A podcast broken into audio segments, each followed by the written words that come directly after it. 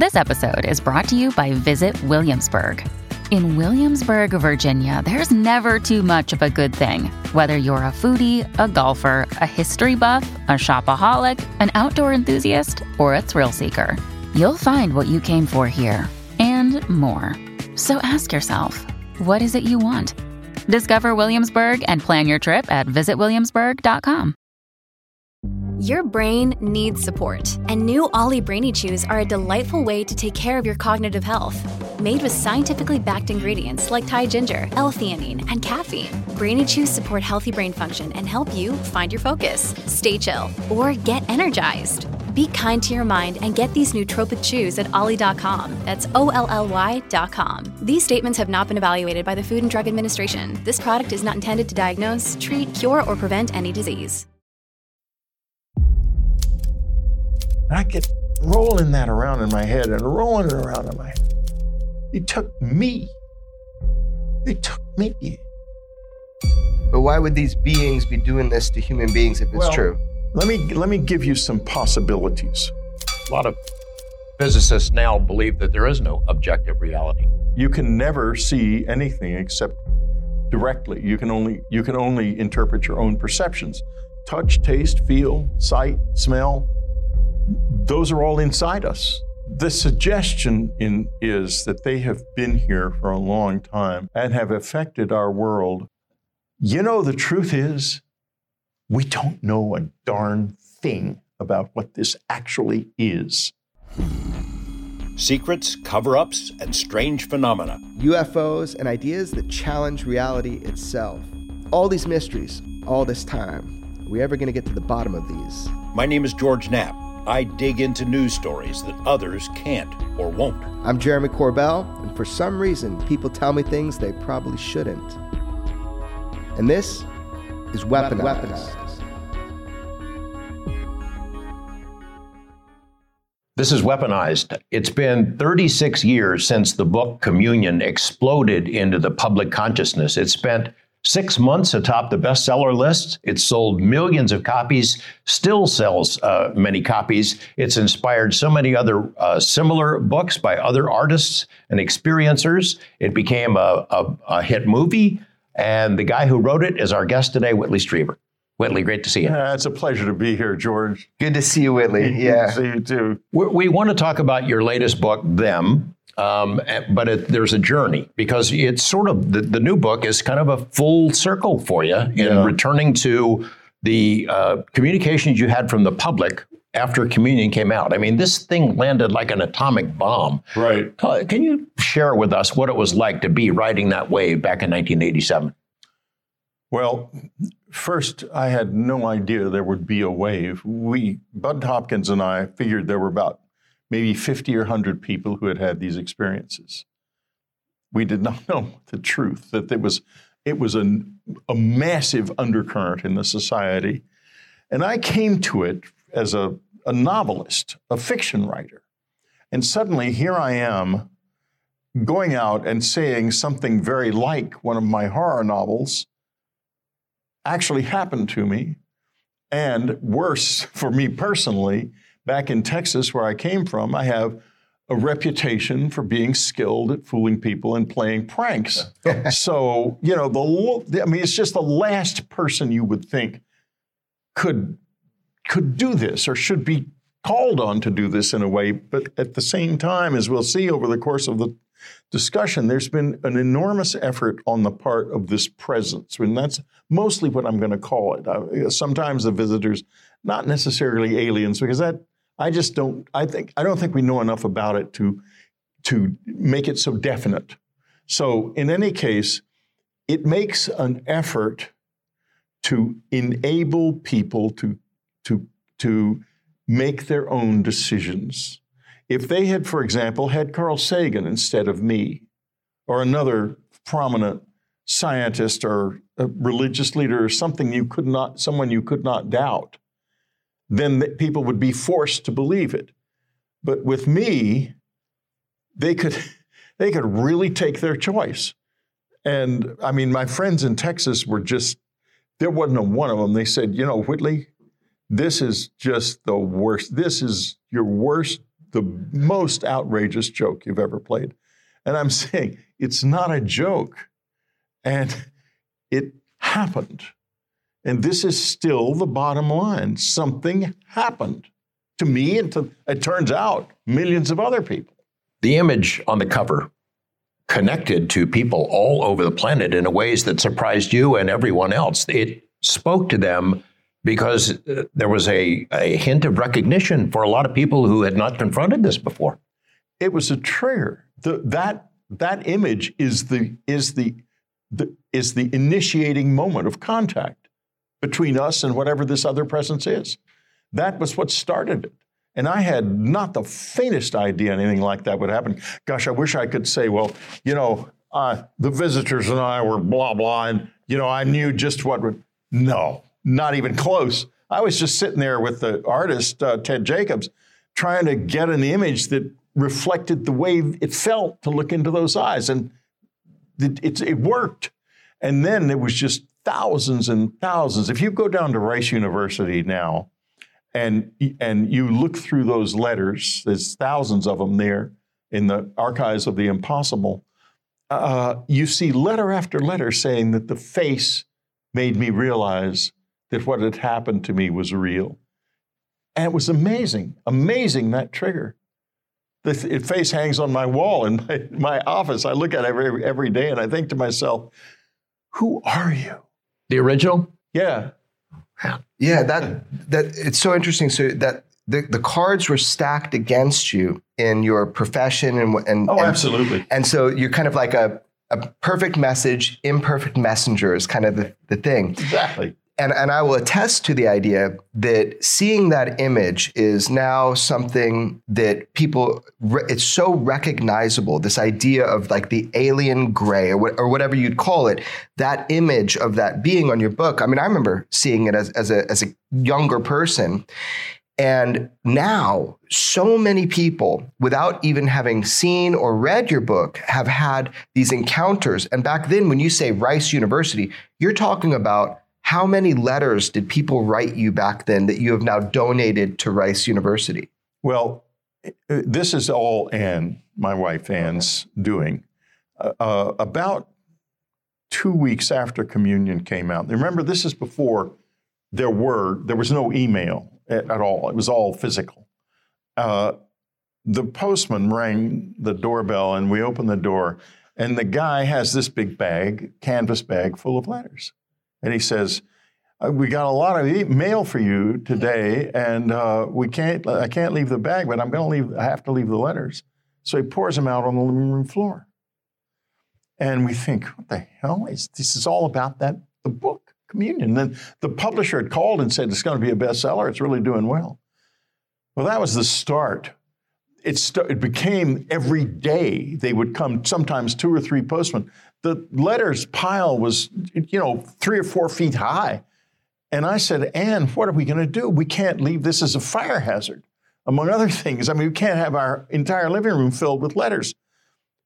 I don't know what to do. We we got to figure out some way to throw them out. But it's the same time, we've got to preserve these people's confidentiality. She says, throw them out. I'm not going to throw them out. I'm going to read them. I said, read them. Look at that pile. And it gets bigger every day. She said, well, you might not be able to read them, but I can, and I'm gonna. And she got a letter opener, and she started flipping them open. Two days later, three days later, she says, you know, I'm gonna need a secretary. And I said, okay, well, we'll call manpower. And she says, no, no, I'll find the secretary in the letters. And I thought, what an unexpected and interesting approach. And not ten minutes later, she comes in, and she says, look at this letter. And I look at the letter, and it's this letter from this lady who says she's a singer and a, uh, an actress and stuff. And she's, I said, well, it says here she's a singer and she's an actress. She said, Ann says, but she lives down the street. And that's not, you ever heard of her? I said, no. She said, well, if she might, she's a wannabe singer and actress then, isn't she? So therefore, that's not how she makes her living. Look at that handwriting. That's a professional's hand. I'm calling her because I think she's a secretary. She was a secretary. She remained Ann's secretary for the next fifteen years at Laurie Burns. And together, they created this catalog. Ann cataloged it. She read every letter. She put the letters with a a complex narrative in one stack, the letters just that were saying, this was wonderful, thank you for writing, or you're an idiot, or all those in another stack. Uh, and uh, the stack that she saved is about thirty-five thousand letters. And I think maybe all of them, and certainly most of them, are at Rice. Wow. These events that happened to you that are detailed in Communion, it started this at the cabin that you had yeah. in up, upstate New York. You did not know at the time that those things were unfolding that you had probably had a lifetime of experiences. I mean, maybe no. it was communicating with Budd Hopkins about what it means and how to fit it into a category that you developed understanding of. Can you explain who's Budd Hopkins for people that don't know about this? A lot of people are watching this kind of thing, but who's Budd Hopkins? That's an Budd important... Hopkins was a very talented artist. Uh, the, this topic was sort of thrust upon him. Yeah, uh, he, he wrote a experience. book. Yeah, he had an experience. It was called Missing Time. He wrote a book called Missing Time that established uh, a lot of what we now understand about the experience with visitors. Whitley's uh, experiences expanded it uh, exponentially. But yeah, in fact, he got pissed off at me because uh, some. He felt like my book had overshadowed his and it shouldn't have been published at the same time. I had, and he thought I had engineered that. In fact, I hadn't, I didn't, I, I, I had no control over it whatsoever. And unfortunately, something was going on with the publisher. They were, they were getting pushback from somewhere, and they decided to put the book out just to send books to the bookstores without any any build-up or explanation. And so all these books arrived all over the country uh, unexpectedly in the bookstores. But Bud thought I had done it, and I had done it to uh, to preempt his book, Intruders. And he was furious, and it ruined our relationship. And it was tragic because he was such a wonderful man and such a good man and so effective at doing something that nobody else ever did before or ever thought was possible. But his dignity and his decency and his kindness and his dedication uh, helped me and many other people. I think I might have committed suicide if it hadn't been for Bud. I, I think he saved my life. You're having these experiences, and then you uh, interact with him, and he sort of gives you some framework for understanding it? Yeah. Well, I, when I first met him, I thought he was a complete idiot because, I mean... Uh, I, I, you know, I was not in this space at all. Uh, I was, I, I had been interested in flying saucers when I was a little boy because it was the fifties and they were all over the news all the time. And any little boy is going to be interested. Plus, one of our neighbors was witness to a big le- uh, incident called the Levelland Texas U F O incident. And he was one of the people whose car was stopped on the roadside by the thing. And See, saw it and everything. So it was a big, you know, we were interested, all right. I, I did not, I apparently had a lot of, I wrote a whole book about possible interactions and encounters as a child called The Secret School. But by the time my forties rolled around, I had completely forgotten any trace of that. I hadn't thought about flying saucers since I was about fifteen. And uh, or before that, maybe. And all of a sudden, I, I'm thinking about flying saucers again because I was apparently ended up in one. Which, but at first, no. I mean, I, that idea didn't actually cross my mind until I described my memories to my doctor. And he said, Whitley, it sounds like you're, take, you're telling me you were taken aboard a flying saucer by little men. And I thought, oh, my God, I'm going crazy. And this big thing, I mean, I, I felt like it was so real that if it happened again, what if it happens again? I'm not getting out of that. That's that's an absolutely impenetrable psychosis is what I feared. And I started, I got, I, what I didn't know was I was experiencing a lot of traumatic stress. And I tried to get Ann to divorce me. I, we fought. I, I tried to push her away. I didn't want to tell her that I thought I had gone insane. I, I was, it was just a disastrous time. But my whole life imploded in, in, in the months after December of nineteen eighty-five, in January and into February. And then I happened to read a book called Science and the U F Os that had been given to me by my brother for Christmas by Jenny Randles. And, um, you know, my brother was into that sort of thing, and I always thought it was absolutely ridiculous. And, you know, he, we we always, we don't try, but we we do try to give each other good presents. We always get to give each other horrible presents. Um, I once gave him, he's fascinated by gorillas. I once gave him a gorilla suit, not knowing it was made of cat hair. And all the cat hair got sucked up into his car air conditioner while he tried to go over to a friend's house wearing it. But that's the sort of thing we do. So I had this book, Science and the U F Os. I'm, Richard, I open it, I see this, I, you know, another bad gift. But I read it because I did, I mean, the doctor had said U F Os. And in the back of the book, Bud is mentioned. So I called him, went to see him, and uh, finally ended up with a realization that there was no other explanation that fit. All the medical explanations, everything had not panned out. The only explanation that had panned out was that I was hardly sit down because I'd been raped, and the doctor had diagnosed that. And I had this hole in the side of my head that was uh, beginning to heal by then, but it had been a, a very nasty little wound. And I thought to myself, physical injuries, memory is real. I'm going to go see this guy.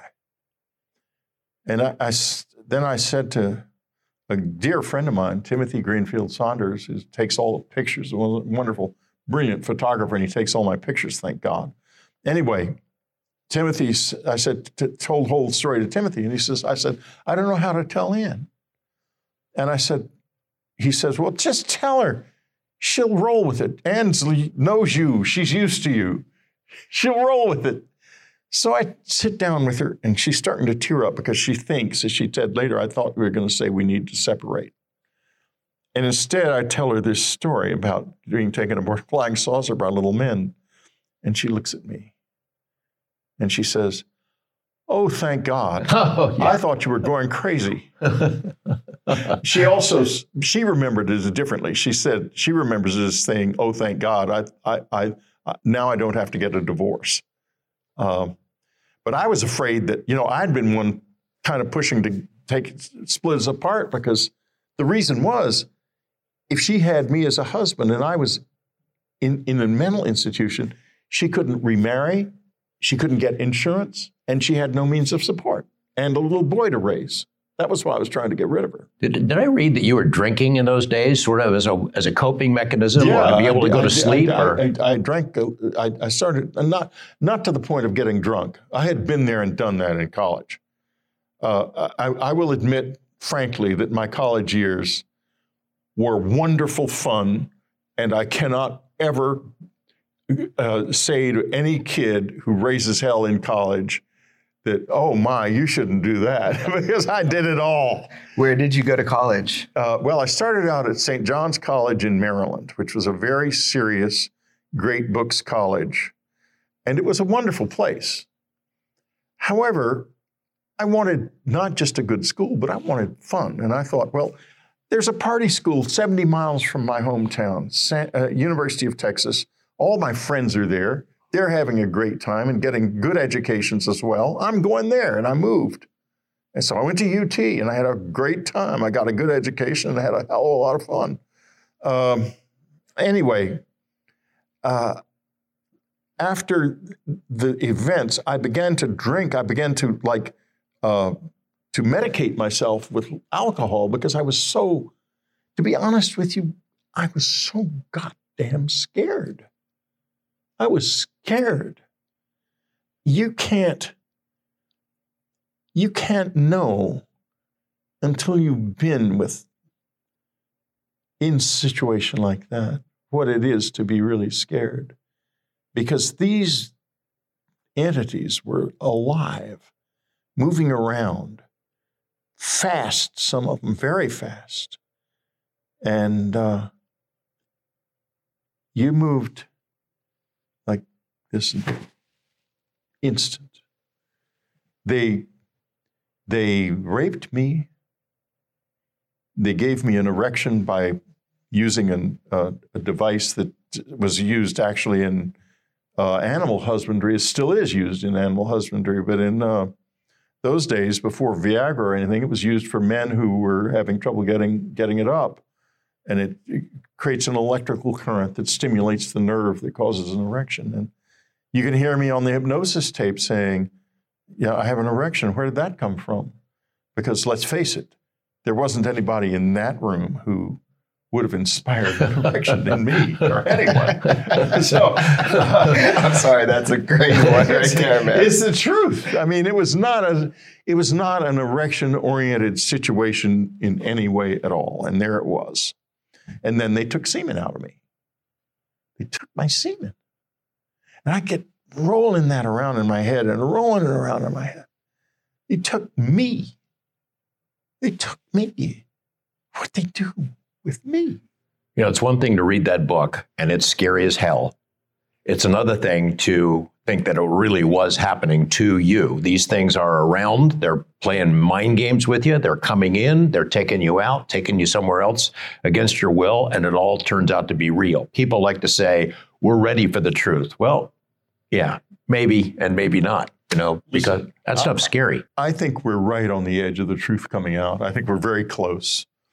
And it is going to be hard it, because if, just the little bit I've seen so far, people are already going crazy. They're bringing their religions in and their their beliefs. And uh, there are people uh, with these absolute certainties. You know, it's the such and such group and this and that. You know, the truth is, we don't know a darn thing about what this actually is yet. And in our, excuse me, in our context, it might be very hard for us to focus this in a way that makes sense to the human mind. Uh, I think we can focus it to a degree because a lot of us have. I mean, I have, the experiencer group has, and, you know, people have different ways of dealing with it. But what it is in an absolutely objective and sort of fundamentally factual way, that might be real hard to get to. I'm I'm curious, like, you know, going to be honest, knowing you is different, you know, kind of hearing about this. A lot of people explain odd, bizarre things that occur to them. You have to have the majority of people saying, Whitley, you're making this up. This didn't happen. You're, you're a novelist. Other, you're a novelist. You got other traumas. You're filling in the voids. You're just trying to make more movies. This is what people throughout probably your whole time talking about oh, this. Yeah. So, so my question is, I, I have no idea. You, you know, you're telling us something. How do you deal with that, though? If what you're saying happened to you, how do you deal with the perception of the world? You know, some people embrace it because they've had similar experiences and they're like, oh, thank God he's he's telling what happened. How do you deal with people that think this is total horseshit? Well, there's basically there's three groups of people around. One is the people who've had the experience. Two is the vast, vast majority of people who've never heard of it, don't care about it if they have heard of it. And then there's another small group of people who want to say it's bullshit and you're a liar. And I've been dealing with them all my life. And I don't, I, I'm not going to say that, that uh, oh, I, you know, they're, they're wrong, et cetera, because they may not be wrong. I, I don't have a baseline in fact in this. Only two, three things, the, the the physical things. What happened to me here on the side of my head, what happened to me below when I was raped and it left scars that could be diagnosed, and the implant in my ear, which came in in nineteen eighty-nine, those three things are physical. And the three of them together, in my mind, indicate something is not right. That there is something, there is somewhere a baseline. There is a physical reality here, but I don't know what it is. Now, as far as dealing with these people, I can't. I would never say to someone who says, this is, you you are making a mistake, I would never say they were wrong because I can't prove it. Yeah, so you, you don't you don't blame uh, or, or feel kind of anything to the people that that in their position, they're like, this is horse shit. You, you let them... Uh, you're saying, I can't prove this stuff. And right. So you don't blame them for having that kind of resistance. Not or attitude. All. Yeah. I don't see why I should. Right. Uh, but, but I do get pissed off when they bully me. And oh, I've yeah. been bullied a lot. And I don't like that. Uh, I, I I think it's wrong. Do you throw punches sometimes? I can throw a punch, believe me, but I have never done that. I've done that a few yeah, times. Yeah, yeah. I have to admit. Uh, it gets annoying, right? When you're mm, doing Yeah, it. Well, if you've been raped and there's people making it into a joke, that's about as nasty as a human being gets. And, and I've endured that for thirty years. South Park. South Park, exactly. What's that? Tell me about that. Well, South Park's, South Park's uh, premiere episode is about me. Yeah. It's, and they, you know, it is literally about a rectal probe. And it's a, and, you know, the first mention of my rape in Communion is use of the word rape. And then I, under hypnosis, I call it a rectal probe. And they seized on that on purpose. And they did it to make me into a laughingstock. And they did that because they thought the whole thing was bullshit and I deserved to be laughed at. That's why they did it, not knowing that they were basically bullying the hell out of a rape victim.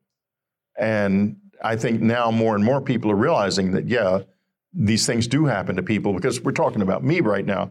But what about the women who lost fetuses and eggs? There's plenty of those out there. And the other men who had semen taken from them, that happened to them too. Well, why do you think, okay, so let, let's just make the assumption here that this is happening physically, tangibly. Let's just go. I'm going to start from right there. Why do you think that's being done, in your opinion? What what would be the purpose of you that? Know, I get into that in some depth in Them, and also I believe in the previous book, A New World. Yeah, but I got you right here, right now. I want to hear your uh, opinion. Don't worry. I'm I'm I'm trying to frame it here. Sure, sure. Uh, no, I'm not going to just say it's in the book. Believe me, that's not why I'm here. Anyway, thank you. Anyway.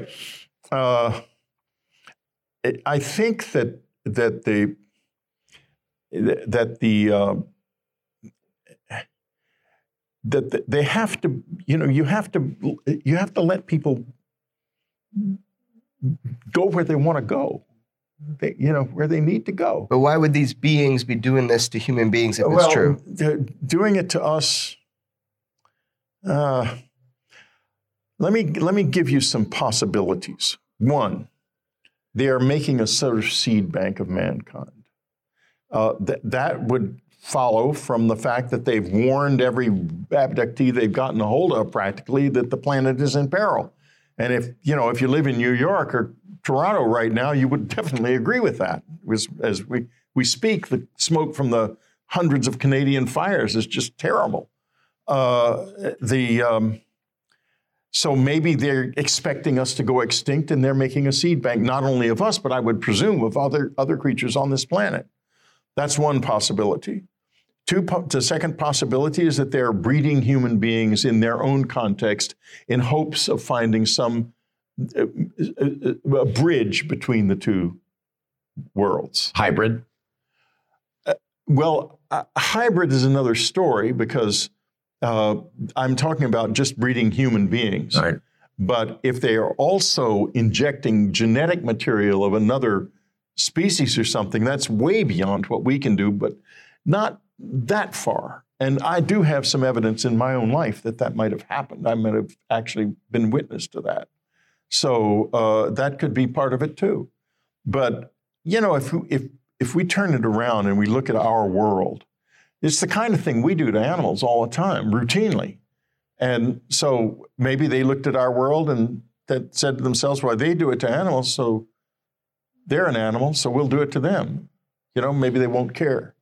What's the difference? Just because I, I don't really know. And I've heard there's contactees, abductees, and experiencers. What's the difference between those three so people know? Well, I don't think there's too much difference between experiencers and Uh, abductees. A lot of experiencers are abductees. I would consider myself to be both.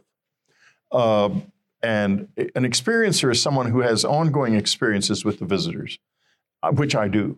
And uh, an abductee is someone who basically started out generally with an, being abducted, which I did. And uh, quite a few people in, like in the experiencers group, I think had the same experience. That as well. A contactee is not necessarily someone who has had a physical encounter.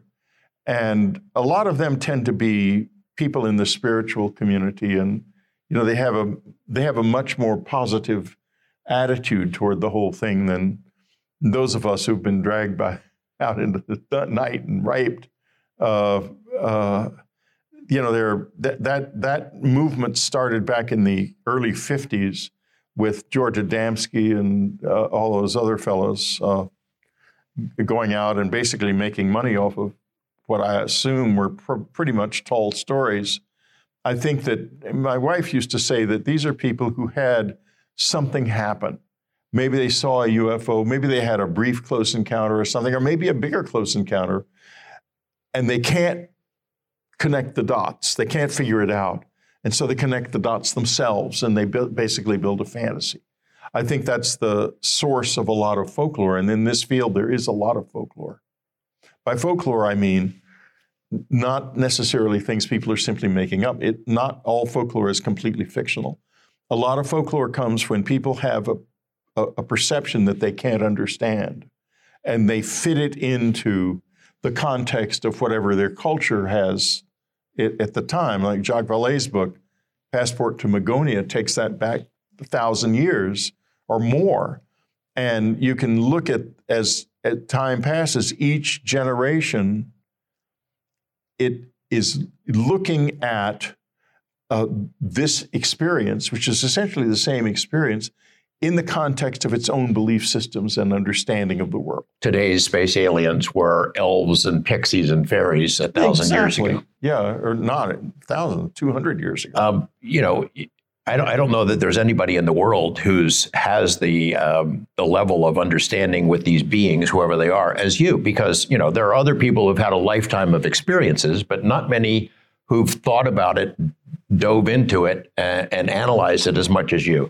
The, the the stories told in Communion, you know, the context of that that the public got out of it is these are space aliens here abducting us. They come from other planets and interact. In that book, you were careful to call them visitors. You didn't call yeah. them aliens or E Ts. And in Them, you, your latest book, you sort of come full circle, go back to the letters that were written about Communion to try to understand who they are, why they're here. Um, give us your current understanding of who they are and where they're from. Are they visitors, or are are we the newcomers? Well, it could be part of both. Uh, the the, um, the suggestion in, is that they have been here for a long time and have affected our world at times. They've kind of touched it. And w- like an example would be Ezekiel's wheel, uh, where he has a, an experience that he describes in the time in which he makes his descriptions. You couldn't just, you couldn't make a thing like that up, because what he was seeing was completely unknown to his culture. He could not have known anything like that ever. Because it was technological in nature in yeah, the description? Yeah, exactly. He's talking about a technological device that we can now understand. So we assu- we have to assume that he, that he was, something was inject, being injected into the Middle Eastern cultures at the time by somebody, and Ezekiel had an, an, a direct encounter with it, which he recorded uh, in in in the in, in his own cultural uh, culture's way. Uh, like U F Os are described as uh, f- shields on fire in the sky by right. the Romans. So that's a way to describe something that is not within your context, is what you're saying? Well, there's a wonderful description of, the, uh, of an out of context situation in it's in, in Jacques' book in Passport to Megonia. In, I believe, the in fourteenth century Japan, there were a lot of, there were basically, there was a U F O wave going on, a U F O flap, as they now call them. And people were seeing these things. And the emperor became very irritated. And in those days, you know, emperor irritated emperor heads are liable to roll at any moment. And he demanded of his astronomers to tell him what the hell these things were.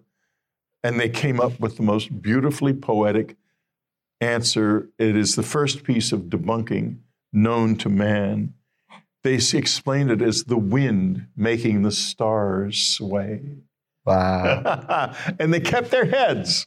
Uh, so, uh, but they're they're part of us and part of our world. And this is something, unfortunately, I think that the the whole the whole way the culture has been dis, the, the, our our vision of this has been distorted by secrecy and by assumptions being made in in in in the media that it's aliens from another planet.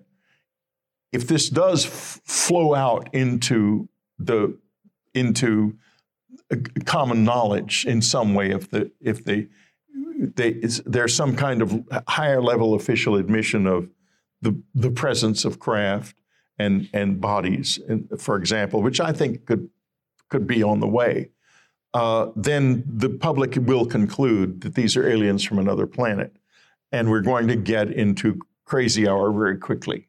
I think it's unfortunate, but I think it's exactly what will happen. And uh, those of us who are, you guys, uh, who are communicators, experts in this field, people like me and the other experiencers are going to have to make ourselves heard to say, hey, yeah, you've got bodies, you've got craft, but boy, do you need to keep this in question.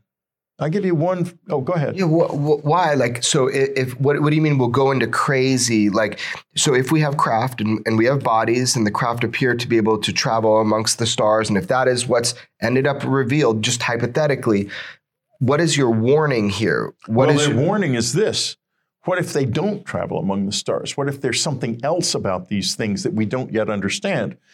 I'll give you an example of what I mean. Uh, one of the things that has been out there is that some of the materials that were gathered, that that have been gathered, have been found, I believe, if I'm not correct, it might be Jacques Vallée and Gary Nolan who did this. Yeah, the isotopic ratios. The isotopic ratios, yeah. Okay. Now, the materials don't, I mean, I've had these things in my hands, and they don't, not the ones they had, but some others. Uh, they're not... Uh, they're not in any way, you wouldn't know there was any unusual isotopic ratios. And in fact, the metal can be, it could be theoretically fabricated and used because the different isotopic ratios don't change its properties. Uh, uh, Those isotopic ratios can't form naturally anywhere in this universe, not just on Earth, but anywhere. So they were they were made, they were fabricated. In a universe which has a different set of isotopes. Or you could construct very easily, if you have the technology, different isotopic ratios. Not easily, no. It not, ta- not easily for us. It, it, well, it takes a tremendous amount of energy to do it unless, unless you can, uh, unless there's some other way that we don't know about. We don't have the, no one is doing this in the lab to fool people. Let me put it that way. But why do it? Unless there is some process that requires it that we don't yet understand. But there has recently been an article, uh, or rather a paper, and I can't cite it from memory, about a mirror universe that might exist re- really essentially right here. And I've had some experiences with something that might suggest that as well, as I detailed in uh, A New World, where I was seeing into what appeared to be an, another universe at, on the Lakota Sioux Reservation in South Dakota in, I believe, in the summer of twenty eighteen. And it was a quite incredible experience. And uh, if there is a mirror universe, and they can co- cross over, they might be bringing devices that are that are manufactured in their w- universe that has different isotopes. You wrote in in uh, you know in Communion um, when you wrote it, the multiverse scientists might have thought about it, parallel realities people had thought about it, but the public, it wasn't widely known. After your book came out, uh, those concepts are more widely known among even those of us who are not scientists. The idea that there are parallel realities, alternate universes, is not that far-fetched anymore. You know, Jacques Vallée had said, the first interview I ever did with him, he said, look, I'm going to be really disappointed if it turns out the answer to the mystery is these are people coming here from other planets. Because if they can control space-time, they can be from other planets, other dimensions, other realities, um, you know, time travelers, all the above. Well, the time traveler thing is a very interesting possibility, too. because I, I, we do know that time tr- moves in both directions, and there's no bar, real bar to moving through time. There might be, however, the, the grandfather paradox might mean that you have very little ability to alter your own past unless you appear in your own past in some form that never existed at all. And if that's the case, then these little beings with the big heads are a disguise of people from the future who are trying to change our past, their own past, trying to alter their past for some reason that we don't know. And they are using this to give themselves more, more latitude, of, uh, more of an ability to act in our reality in the past, in their own past. Do we know what they really look like? I mean, you've encountered them up close and personal, some of them looking different from the other ones. Yeah. We also know about it. They they appear to us as owls in our head or other kinds of creatures. Oh, they're very good at that.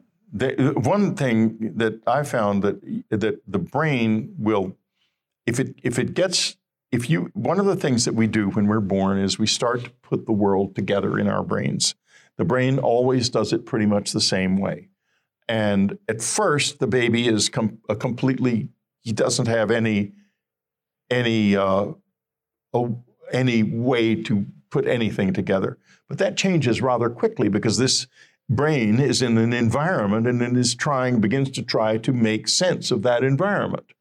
And uh, sooner or later, uh, a whole, the, the, the world's it generates meaning for the, the baby. And by the time he's four or five, he or she can see a tree and identify all this whole world, and that grows and grows over the lifespan. Uh, but if something enters that, after the baby has already established its reality, something penetrates into that reality that's, that the mind can't find anywhere in its memory, then that gets very dicey as to what it's going to see. Uh, when when you something is coming into your eyes, when you're looking at something or any perception, mo- most of your brain activity involves the catalog. It is looking for memories to make sense of what it's seeing. This is constant and instantaneous. It's going on in all of our brains right now. And But if something came into this that shouldn't be here, we might see it in very different ways. We might not see it at all. A lot of physicists now believe that there is no objective reality. You know, we what we see as reality is the result of evolution, that our senses have developed over eons so that we can navigate through this, this reality. But that reality itself is based on the observer, that... Um, Well, you can never you can never see anything except directly. You can only you can only interpret your own perceptions. Touch, taste, feel, sight, smell. Those are all inside us. So uh, the uh, uh, the people who argue that the universe is a is essentially a mental thing have to be partly right, at least partly right, because we can never experience anything directly. It's all indirect through the perception, through the body, through the senses. You you you interpret what your senses tell you is there. You don't see it directly. And that, that would be why the the visitors are very skilled, I think, at at at handling, at manipulating that. And they can, uh, one of the editors at William Morrow and Company encountered two of them in in a bookstore in Manhattan. And uh, they were You know, they were dressed in overcoats and hats, but they had those great big black eyes and scared the hell out of them. They were reading the book, flipping through the book and laughing, of course. That's a story you tell in Them. I do tell it. New book. So, you know, you went back to the beginning. You looked at the letters that had been written about Communion. Right. You went to Rice, looked through these and tried to, to sort of look at the whole story through the eyes of, of people who'd read your book and had experiences. And I think you, there's a quote from you in the book where you say, "There was widespread criticism of Communion at every level of society, But there was only one group of critics that really uh, scared me, the visitors themselves, meaning right. you write about the visitors were in the book reading, I mean, in the bookstore reading Communion. Right. Well, my editor calls me up and he says, Whitley, I have good news and bad news. I said, uh, well, uh, what's the bad news? Of course, you always ask for the bad news first. You want to get it out. And the bad news was rather surprising. He said, well, the visitors think your book is jo- a joke. I said, Jim, what are you talking about? He said, well, that's the good news. We all believe you now. I said, what are you talking about, man? And he says, well, Bruce Lee, not the Bruce Lee, but the other Bruce Lee, he was uh, uh, history, an editor of, the, in, of military history at William Morrow, uh, walked into a bookstore the other day. This is right when the book was just coming out. It was like the first week. And he, uh, two of those people, your people, he said, they always call them my people. Anyway, your people were in there. So what people? He's, the little people with the great big eyes were reading your book. I thought, I thought, holy guacamole, now what? I said, okay, tell me more. And he says, well, I, they were reading your book, they were paging through it very quickly, and they were laughing and saying that it didn't happen, this didn't happen, and that didn't happen. I said, what? You're kidding. He says, no, I'm not kidding. Bruce is not a liar. He's telling it straight. And I thought to myself, this is a practical joke. I've never, I'd never played any practical jokes on the people at William Morrow and Company, though, so I, I had the hope that it was just a mistake. So I talked to Bruce Lee, and he describes these people, the little beings, perfectly. They were about five feet tall, and they were in hats and coats, and they definitely had the big eyes. And basically, when they stopped and looked at him, they scared the hell out of him, and he left the store. Uh, and so I thought, oh, hell. Now I know that the visitors think my book's bullshit. What am I going to do about that? And so I say to Bruce, did they say anything at all about like which parts were? No, he said, I just, they just were laughing and saying this wasn't true and that wasn't true. They were paging through it too fast for me to keep up with it. I said, well, what did you do? He says, I left. I took, got my wife and we left. So I thought to myself, this has to be a practical joke.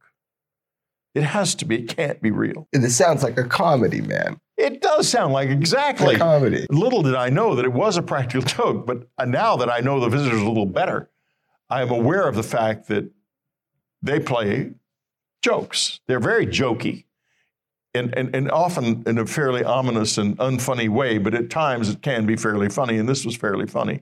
In any case... Um, So they got a sense of humor. Is what they have just... a sense of humor. Okay. Right. Yeah. And in any case, I got a this uh, uh, lie detector guy. Uh, he did lie detector work for the police department, and he he had he had been forced to pass me on a lie detector test, and he really wanted to get. I said so. I called him and I said to him, "There's this guy Bruce Lee, this from the publisher. He's got to be lying. This has got to be a joke. I want you to do a test on him." And he says, sure, I'll be glad to. You come. So Bruce goes down. He, t- t- and he passes the test. And he says, you know, Whitley, that guy is a sadist. I mean, he, he really beat me up. First, it took, took over an hour. And second, he's yelling at me and going on. And I thought, he's tr- I was trying to break him. He was trying to get him to force him to, to, to, to, to, to break him. And um, Bruce was telling the truth.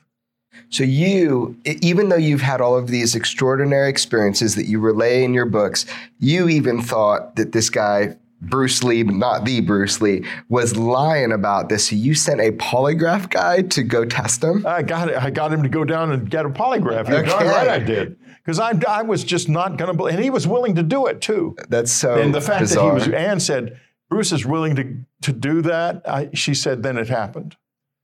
And I said, I guess it did happen. And uh, the polygraph guy agreed. It, you know, Bruce was not lying. And, you know, after Communion came out, there was constant stories being, I guess, flowing out from the intelligence community who are good at dropping stories where they want them dropped, that, you know, lie detectors don't work, and that's why they're not used in court, and et cetera, and so forth.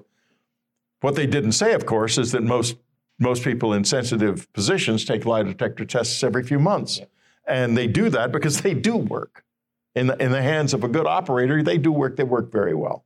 And uh, that's why the operator that took that, that did that test on me and on Bruce was, he was one of the best. So uh, uh, he, so it, it, it, Bruce told the truth.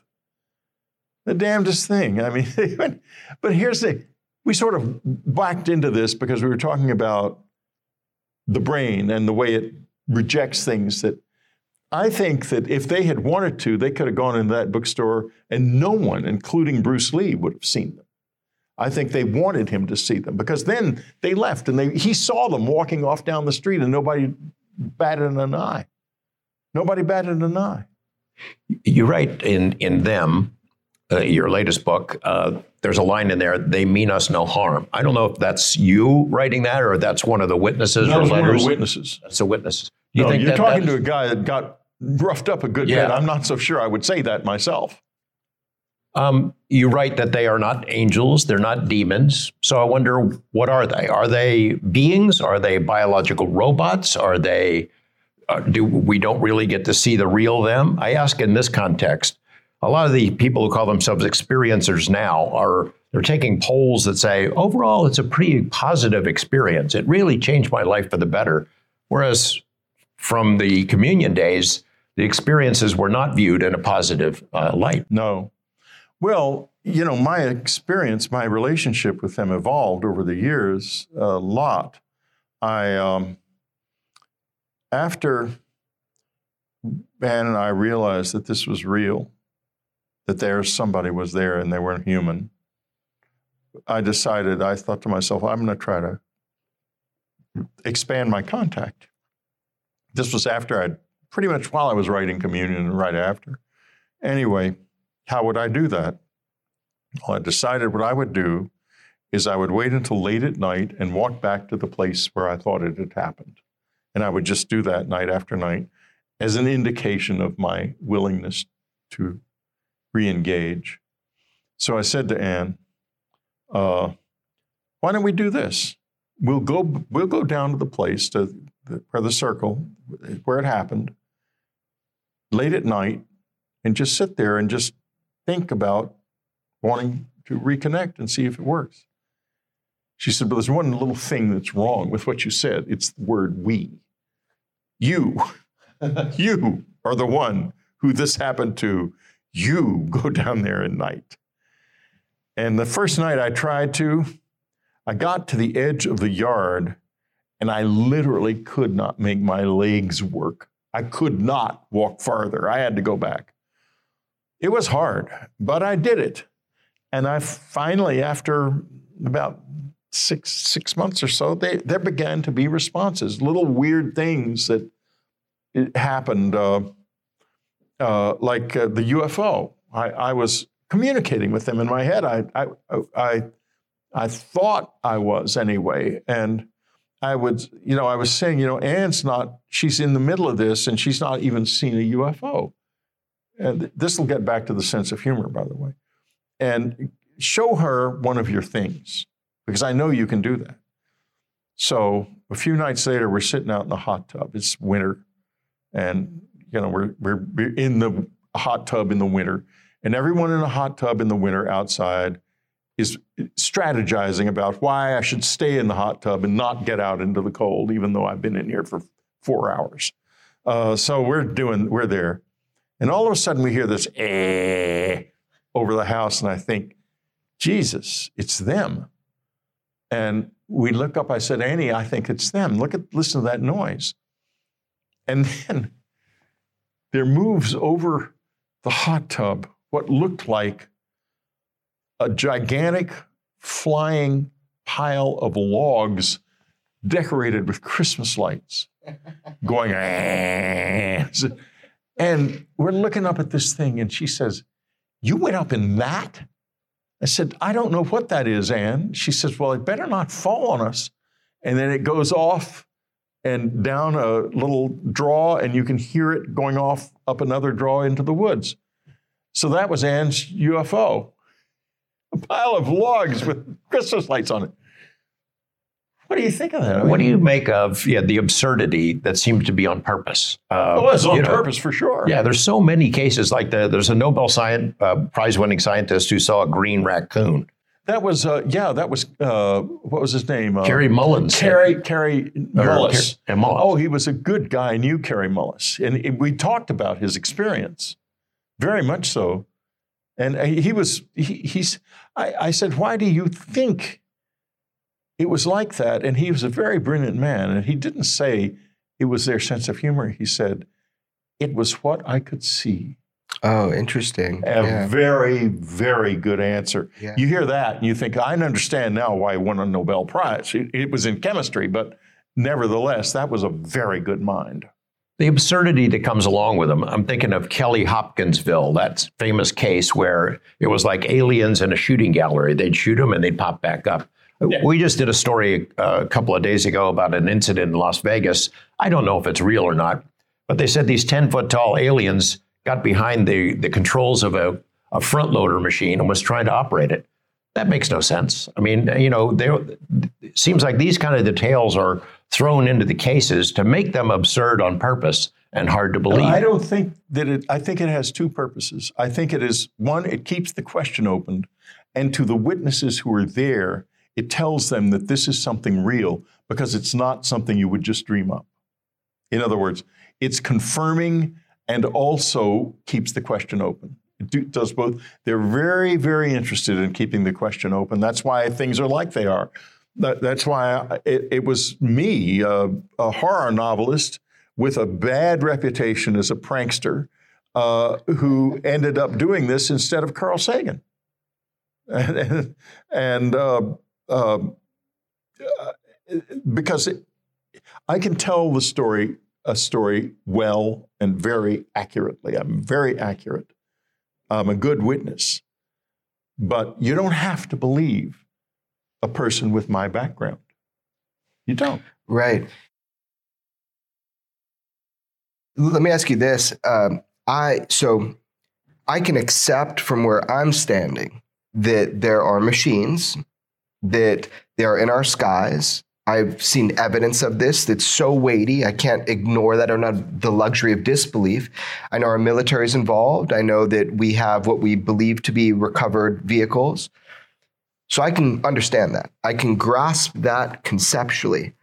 It's harder for me to grasp things that are so uh, foreign to me. So how do you allow those two worlds to live together? This technological story, uh, maybe physical things that have been told to, or, or you know, through human dialogue with the things that you're describing. Is there a world where those things work, where they fit, where they mesh? Like, how do you mesh those things? Well, if you don't walk the tightrope of question, I mean, you have physical uh, craft on one side, debris material. I've got some of the material myself in my office, and it's real.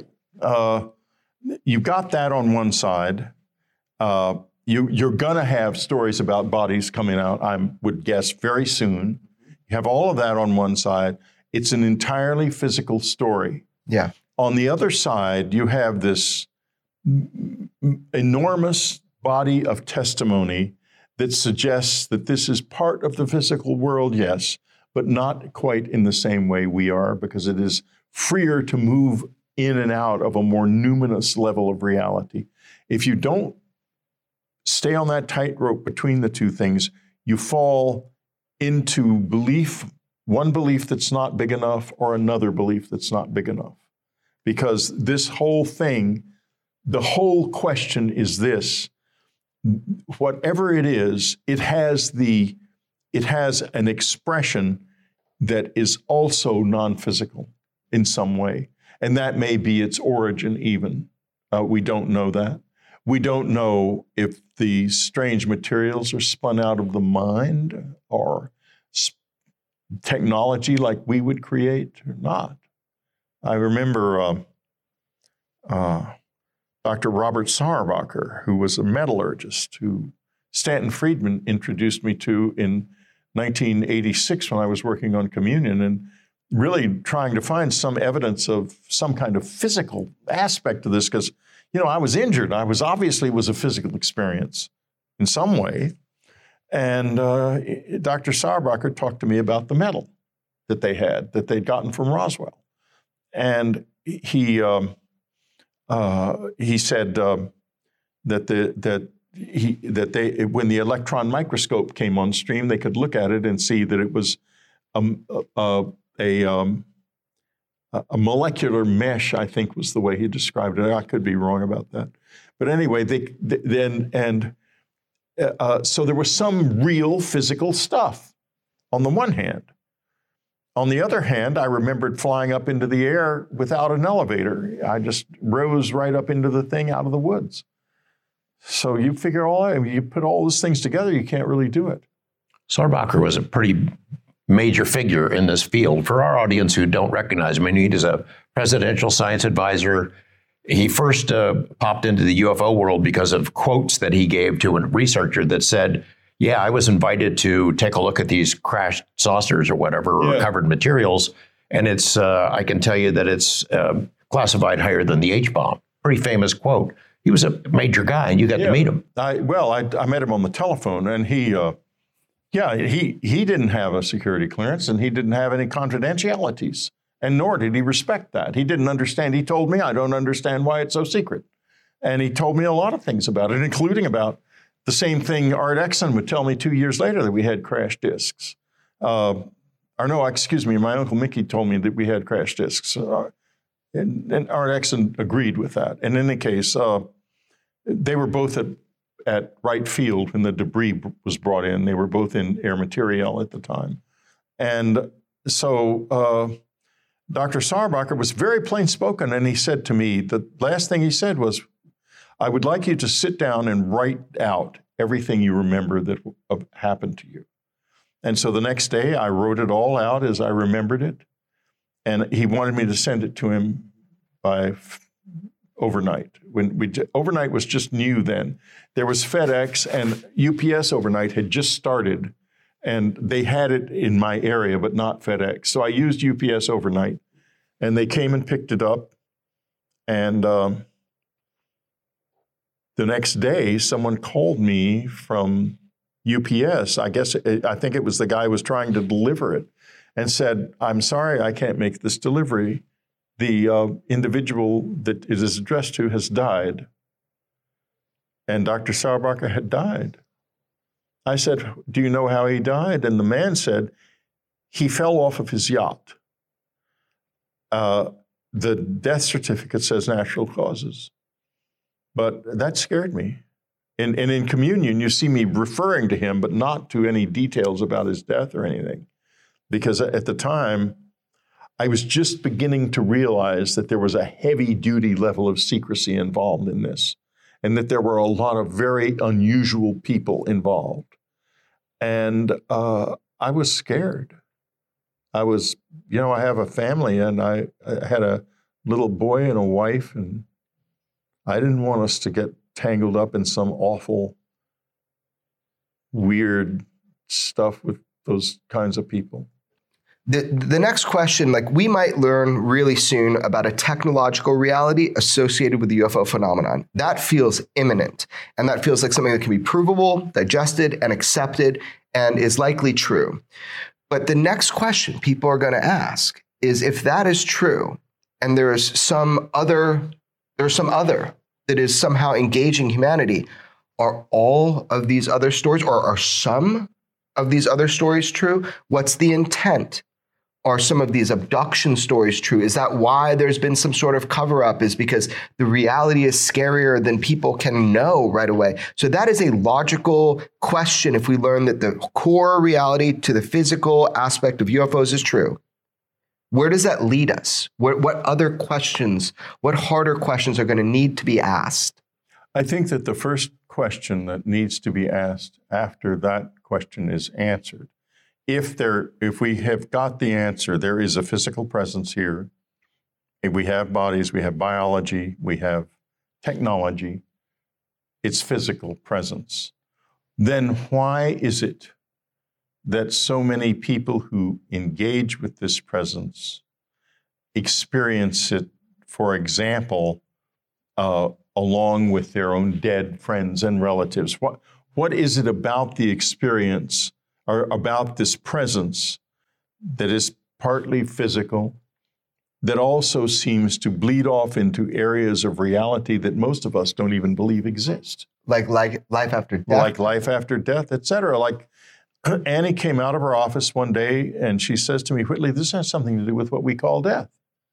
And uh, the, the reason she said that was that t- letter after letter, not every letter, but a lot of letters, enough for her to notice it as a trend, uh, refers to experiences where the dead friends and relatives would appear at, right before or during or with the visitors. And that happened at our cabin, not to me, but to other people who came. She, she was very good at, she was really a very strange, just a nice girl from Michigan. I mean, there was nothing when I met Ann that would say that she was anything else. But except, I guess, once we were together, strange things began to happen that were we regarded as quite funny. Uh, but in any case, uh, she she had an ability to f- to feel who would see the visitors when they came. And, you know, Laurie Burns, her secretary, had experiences at the cabin. Uh, a woman that wrote us letters, uh, Raven Dana, who's still very much with us, had experiences at the cabin. Other people did, too, who haven't come forward yet, a number of other people. But um, uh, Raven uh, and Laurie, no, I guess not Raven. I th- Laurie was one of the ones. She walked into the cabin one evening after taking a walk, and she said, "I just saw my brother on the road." And we didn't know anything about her brother, and so I thought, what's he doing up here? And then she said, "He disappeared twenty years ago and the F B I declared him dead, and he was standing there. I tried to get him to come down, but he just said that to tell, to, to he was there to let her know he was all right. And he drifted off into the woods and disappeared before my eyes." And Ann said to me very quietly a little later, "The visitors will be here tonight." And they were.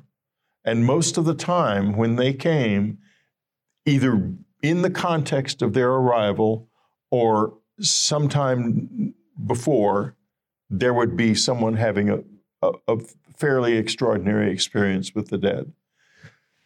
Now, getting back to this question, which has sort of become the theme of our discussion in a way, you have to walk the line, because we're going to have physical, we've got, the, the physical debris is now real. There'll be attempts to debunk it, I'm sure. I'm sure that there are people in the D O D working overtime to uh, to discredit uh, David Grush. And I think there's already a story in the Atlantic Monthly about it, and all this bullshit will go on and on and on. But the bottom line is we do have debris and probably intact saucers, devices. Now, how do we go from there to encounters between the living and the dead? We're going to have to do that. But, you know, we're capable of this, because what you said before, that we're going to we're going to crack the, the nut of the materials very quickly, the bodies, the materials. We're going to understand this. And once the question of how they all work is actually out into the public space and and and and, and freed from the from the very airless world of uh, the of, of of of the inside, where there's just not enough good minds. I mean, there's a lot of good minds in there, but they're not they're nothing compared to what's on the outside. There's a lot of brilliance out there in the world, and I would say that we will figure out how these things work. Uh, but let me just finish. Sure. But all of that, yes. But then, what do we do with this other thing, the dead? They're not even supposed to exist. We live in a secular world now. We don't believe there's anything other than the body. I, I don't agree with that. I have a, definitely aware of the soul, but most people aren't. How do we go there? How do we go down that road? How do we make sense of that? It's a good question, I think. You wrote a book called The Key. Yep. And it's about a series of encounters, or at least one major one, encounter. One, one encounter. One, only one. You're awake, you're sober, this is not a dream, no. And you have a conversation, or at least a download from a being. It was a got, conversation. It mentioned about the afterlife. Yeah, right. right. What, what did he tell you? Well, uh, he talked a lot about a lot of things. Uh, he, that, that, contextually, I was at the Delta Chelsea Hotel in uh, Toronto. I'll never forget it. I was in room twenty-five forty-five when it happened. And I um, there was it came a knock on the door, and I thought it was the room service waiter because I had a tray on the, you know, I'd eaten in my room. And um, I opened the door, and this guy comes rushing in, and it's immediately obvious it's not the room service waiter. And one rule of thumb, if you're a writer, or any of you guys, it's the same rule of thumb, I'm sure.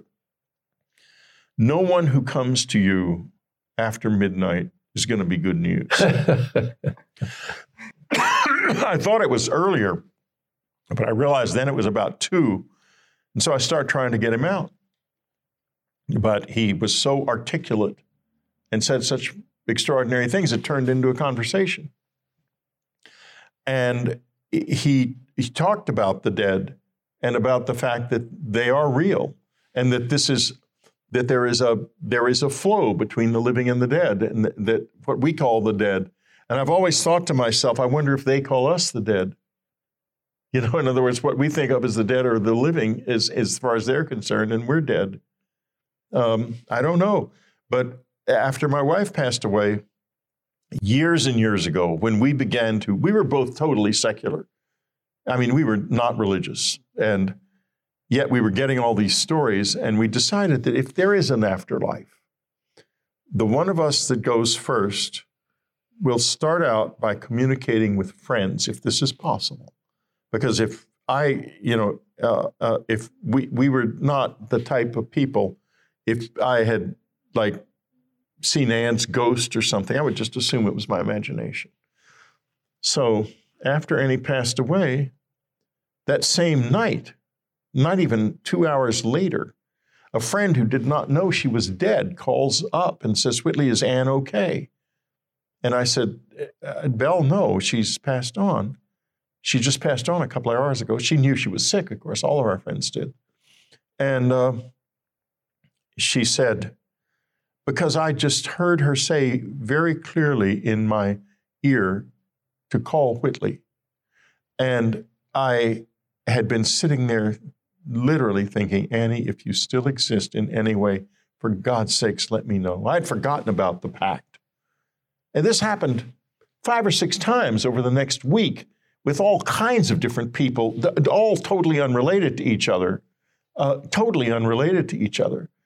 And I finally, even me, always clinging to the, the the skeptical, and you know, you know, they they they they got the this guy who's just not a believer dragged into this thing, and so I'm not getting into a belief mode until finally I realize it has to be true. She is still here. It couldn't be any other way, and that developed into an ongoing relationship with my wife, and that's yeah. why I wear two rings. Yeah. We're, we're still married, but we're just down to one body for the time being.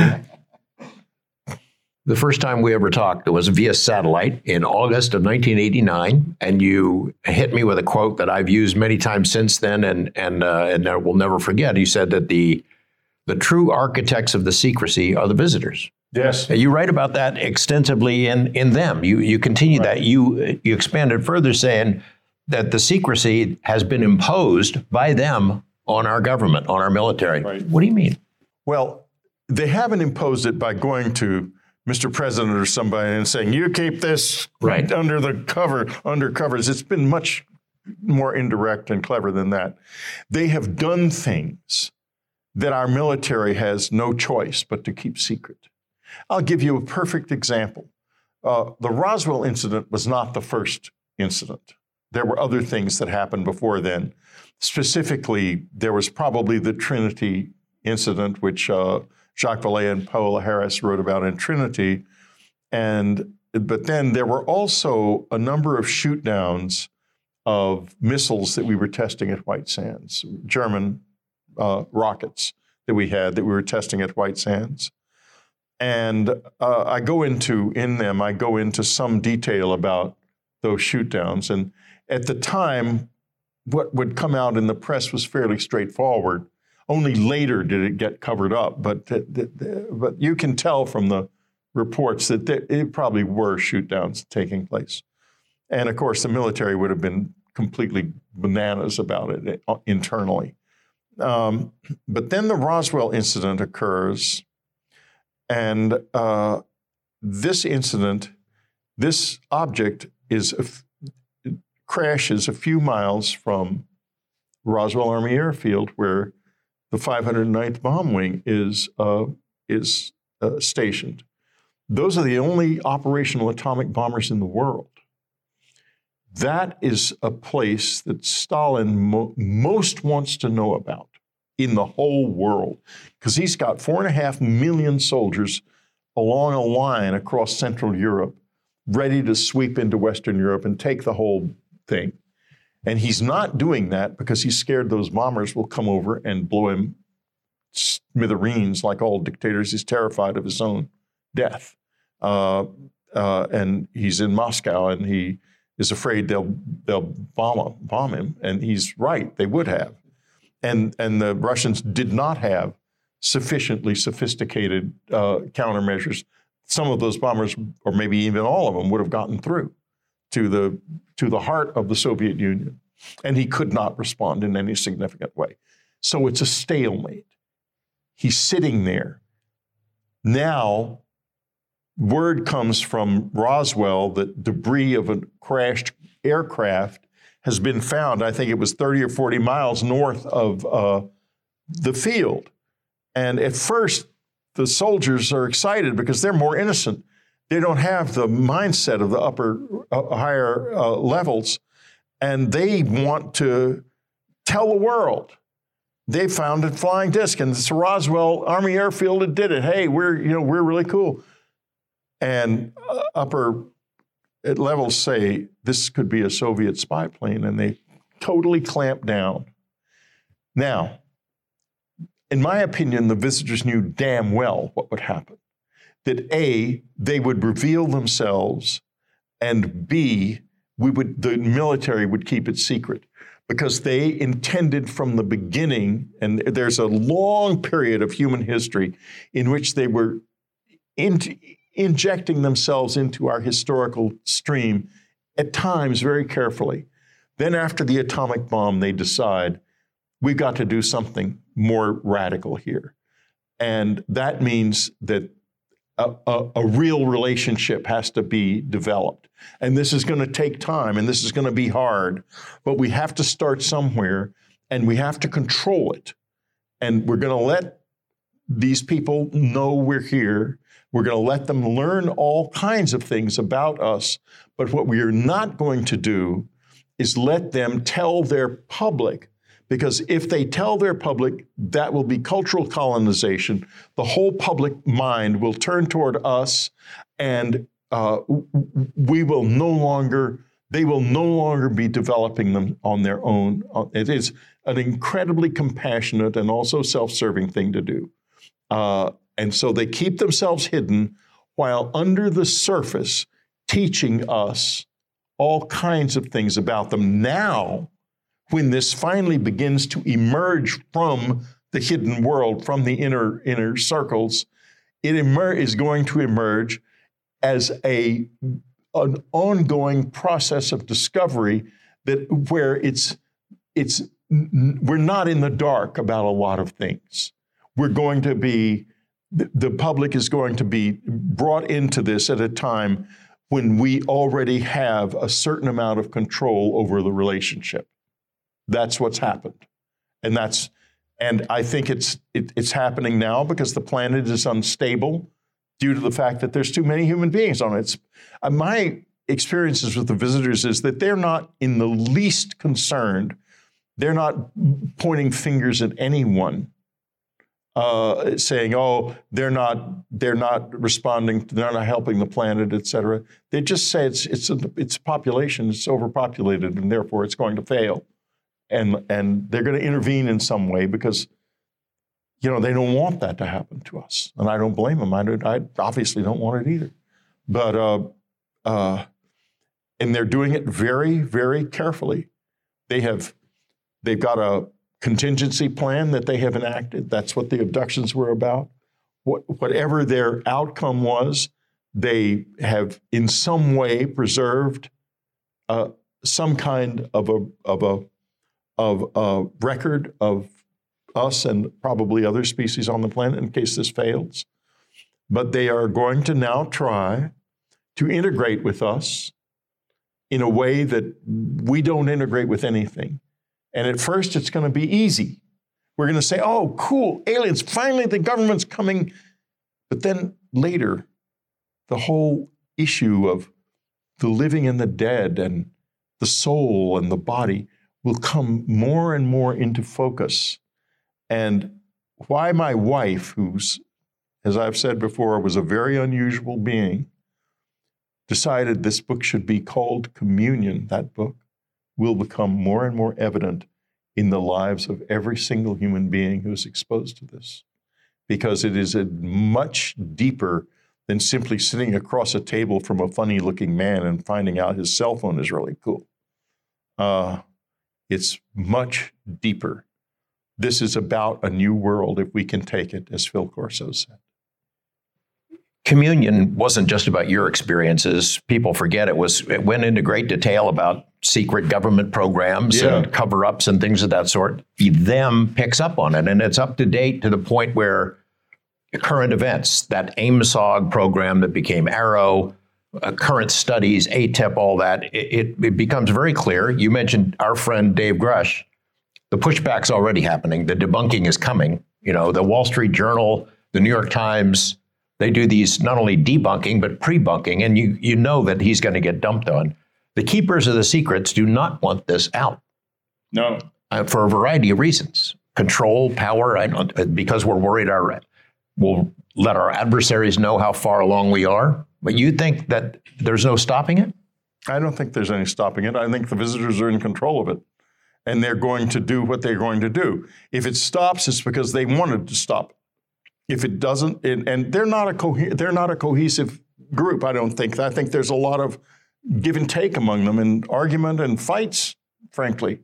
Uh, I, and so right now, whoever it is who wants this more known is in the ascendancy, and uh, maybe that won't last. I don't know. I think there've been times in the past when they have been, and it hasn't lasted. Is there more than one them? Oh yeah. I know of two that I've interacted with fairly extensively, and to read the literature, the, the descriptions from other people, there are many. And um, but why wouldn't there be? I mean, if it was only one other intelligent species in this universe, that would be almost as amazing. That would be amazing because, I mean, it's so huge. Yeah. I mean, if you think that there are billions of human beings, and we feel very common to ourselves, but we are far, compared to the number of stars there are in this universe, we are almost so rare that we're a statistical improbability. We're just that rare. I just think of the, yeah, there are billions of humans, but there are tens of billions of other earthlings, other species, other animals and things. And yeah, and, and but in... And, and in the context of other planets, you're not talking just about a few. You're talking about many, many, many, many, many. I think that I've often thought that we are somehow or another sequestered here, that the reason we haven't seen anybody or, and don't pick up any signals is not because they aren't there, because they're not allowed to get through to us. That we're, we're in a state of development of some kind.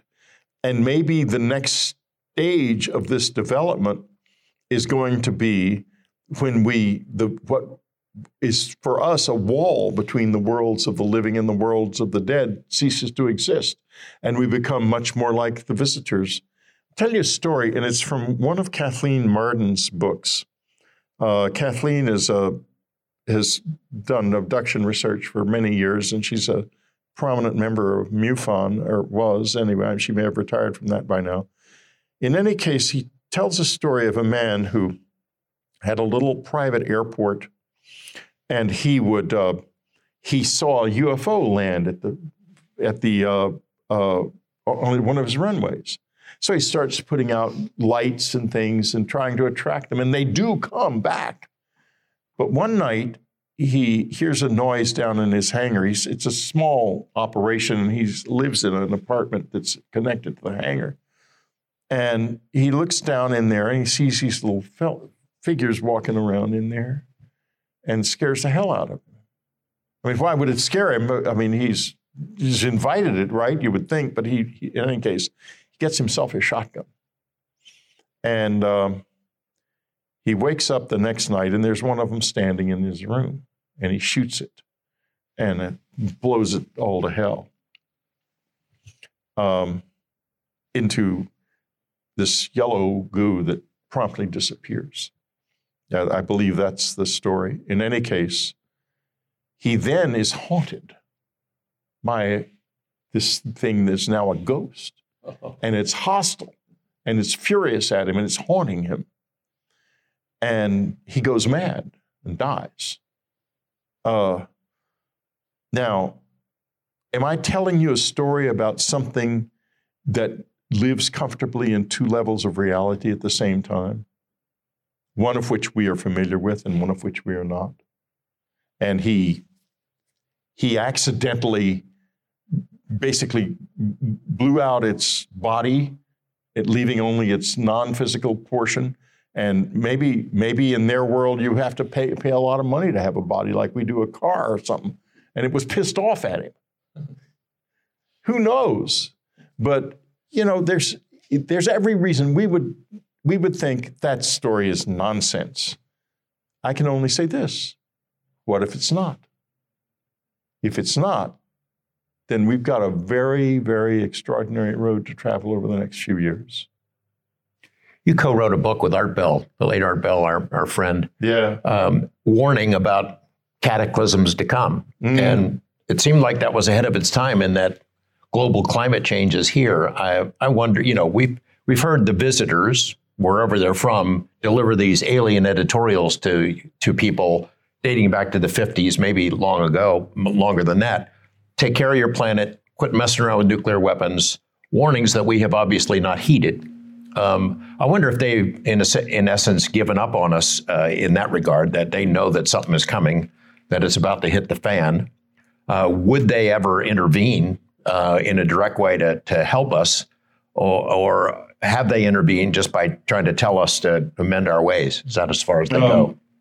Well, I have really been back and forth with them about this. And I, I wish I could say that I could I've asked them about this, I should say. Uh, I've asked them, why don't you just appear for five minutes in an incontrovertible way, on in some way, you know, on a big international video, you know, on a on the on you know on a camera crew in front of a camera, a, a professional camera crew from an big news organization like the B B C or C B S or something. Or they could, they could come on weaponized. Yeah. It's, it's totally cool with me. Exactly. Totally cool. Super Bowl. No, no. Yes. I mean, they'll walk into the Super Bowl. Yeah. There's a million things they could do easily. And because the second they did that, then that message that has been left among the close encounter witnesses would be amplified instantly. And those people would all come forward saying, this is why they're here. And it would be, it would empower them. But they don't do it. And there are, I think that it's basically gets back to that Phil Corso statement. A new, they said, they told him what was on offer for us, from us, for us was a new world if you can take it. The emphasis is very definitely on the you, us. We have to do this ourselves. And if we're not strong enough, I think ultimately they'll just go away. Oh, you really? You think they'd just leave or something like this? Uh, it's, it seems like if this any of this is true, there's an investment in, first of all, don't give them my number. Second of all, there seems to be an investment, right? If this is really happening, it's yeah. a long-term thing. Now, if they would, if you know, I, I wish I could tell you that if there's a nuclear exchange or something like that, they will act. Or if there is, a, if we begin to die in mass numbers because of the fact that the planet has failed, they will come. I don't know that that is going to happen. I think that they have a lot of ways, perhaps, of uh, affecting the planet's environment, and maybe even ways of of affecting our our ability to use nuclear weapons. But the degree to which they will act, I just can't be sure. I, you know, if they if if they have to.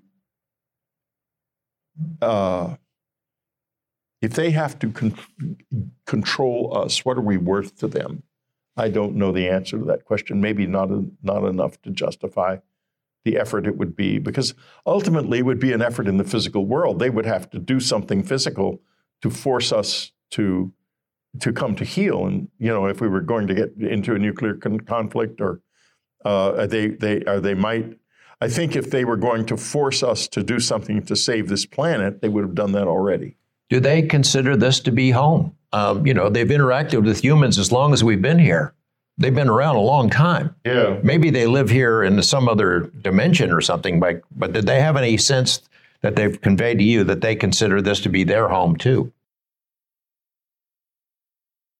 I, I can't say yes or no. I, I don't recall anything except this. Uh, they came up out of the ground at our cabin a lot. And, you know, why we knew that is because they would smell like the forest floor, which is very pungent. And they would smell like something that had just come out of the ground.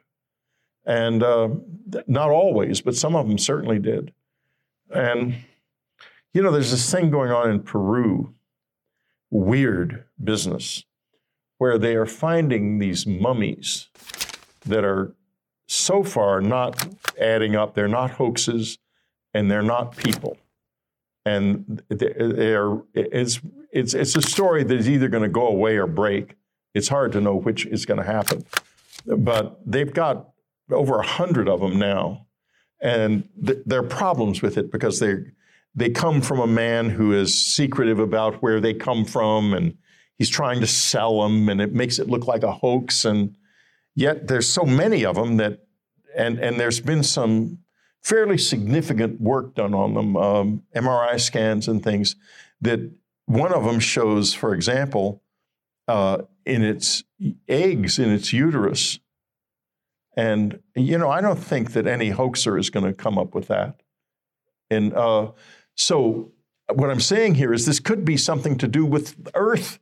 They could be an earthly species that we just have not, that has been very careful to avoid contact with us because they live underground. You know, the Navajo, the uh, the Hopi, uh, other Native American tribes all believe that they came, their ancestors came out of the ground or underground yeah, into this yeah, world. Yeah, the Jicarilla Apaches do too, uh, the same thing, that they came out of the Archuleta Mesa, which is a place where there's a lot of U F O legends about that mesa, in fact. Um, so it, it could be that they are from here. They even could be physically from here.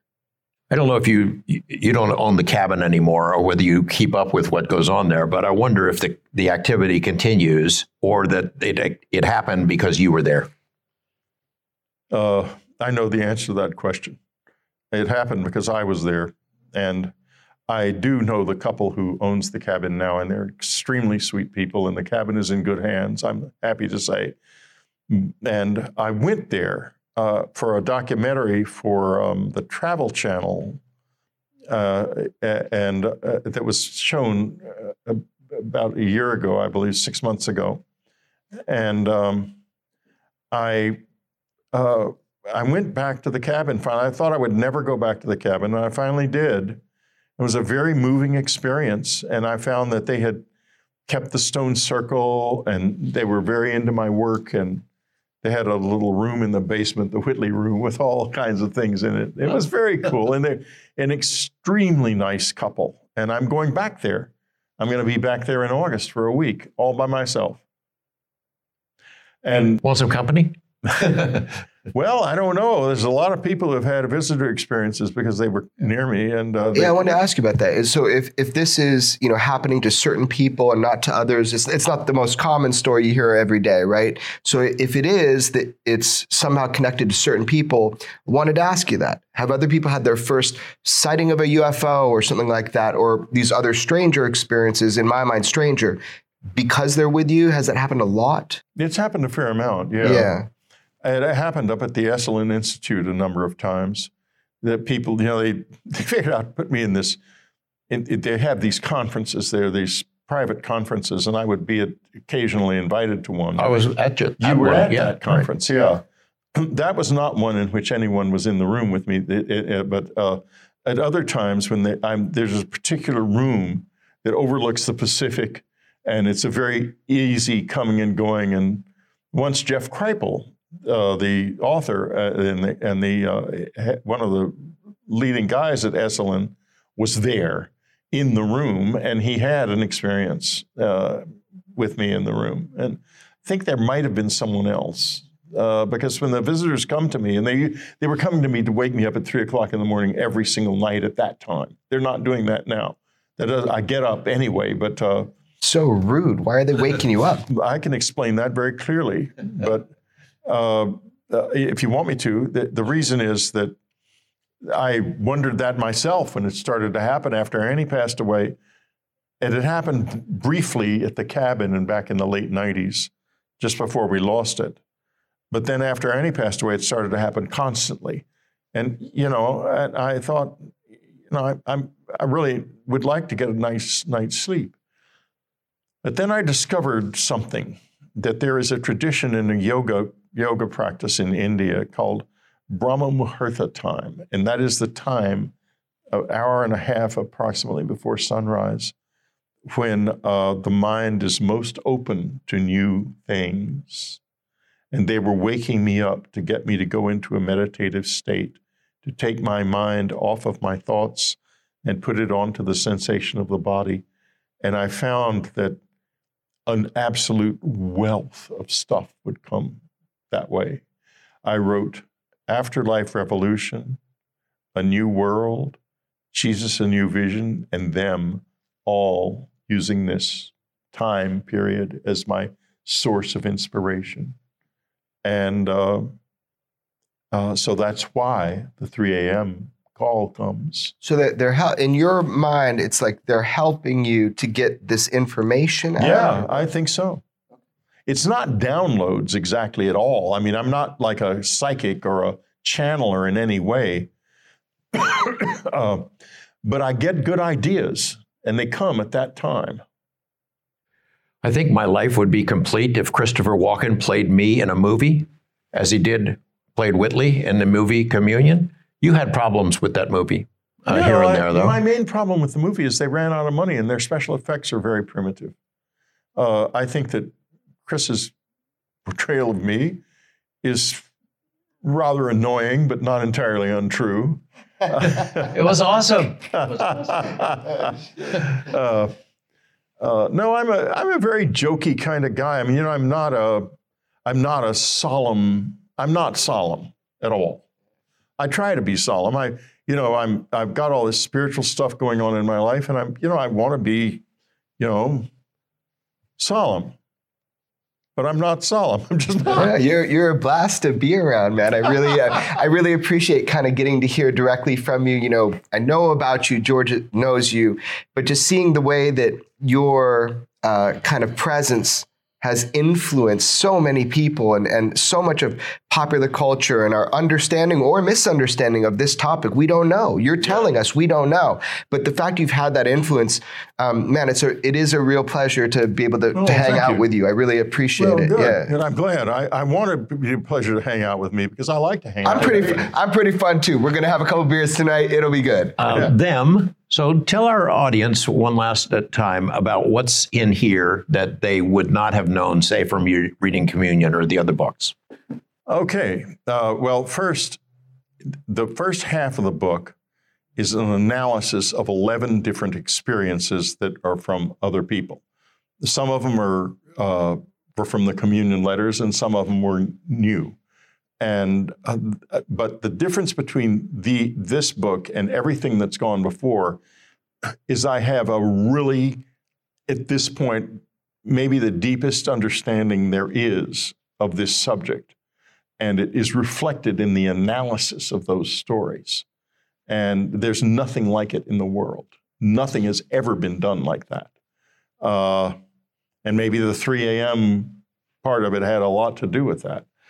The second half of the book is delving into the secret side of it, into why the military ended up shooting at the visitors. We didn't talk about this, but the other thing they did, besides it, it showing up at places where it, it requiring a- absolute secrecy, the other thing that they did was that they provoked the military by continually going into restricted airspace and ignoring them to the point that they would start to put up combat air patrols. And I go into all of that. Then I go into the brain and how the brain functions and how it, it and how how different brains function. For example, uh, it, the human brain and the dolphin brain. We we live on the same planet. We know everything there is to know about the anatomy of the dolphin. We don't know a, really a thing about what they're saying to each other in those marvelous communications that all the cetaceans make. We don't know anything about that at all. We can get them to, we can train them to do things for us in our context. We cannot understand anything about their mind. Now you you you add to that evolution on a, in a different planetary environment, perhaps with a brain that is fundamentally differently structured from every brain on this planet. And you're going to have a fantastic communications issue. And how to get around that and how to work with that is a big part also of the second part of the book. Yeah, it does sort of look, it looks through the eyes of aliens, visitors, at us. Yeah, exactly. Because I can do that now. I've done, I've been doing this for a long time, and I have really have in, I actually am in contact with them. It's real. It's real. And it's efficient. And I'm not a fantasist. I don't have a beautiful alien mistress or anything like that. I'm doing this as accurately and as much in the context of Western thought as is possible. Well, we need to understand them, um, whether they display themselves in some mass way or not. We we need to understand it. We need to he- heed what they've been telling us for a long time, too. So. Yeah, and we do. We need to understand also that we can do this. They would not be here if we can't couldn't do this. I've I've known them long enough to know that they're the cheapest bastards in the world. They're not gonna. They're not gonna spend a second on anyone that they can't get the result they they are looking for from. No way. And they are here. So therefore, they do expect to succeed. You would not consider them your friends. I wouldn't consider them my friends. I'm not sentimental about them at all. I would consider them a very useful presence in my life, and I'm glad they're here. But uh, I definitely, every anytime I get a chance, I'm going to cut the cards myself. I hope people will check out Them. And uh, it's a great new book. Whitley, it's great to see you. Thanks well, it's here. Good to be here. Thanks for sharing your time, man. See you.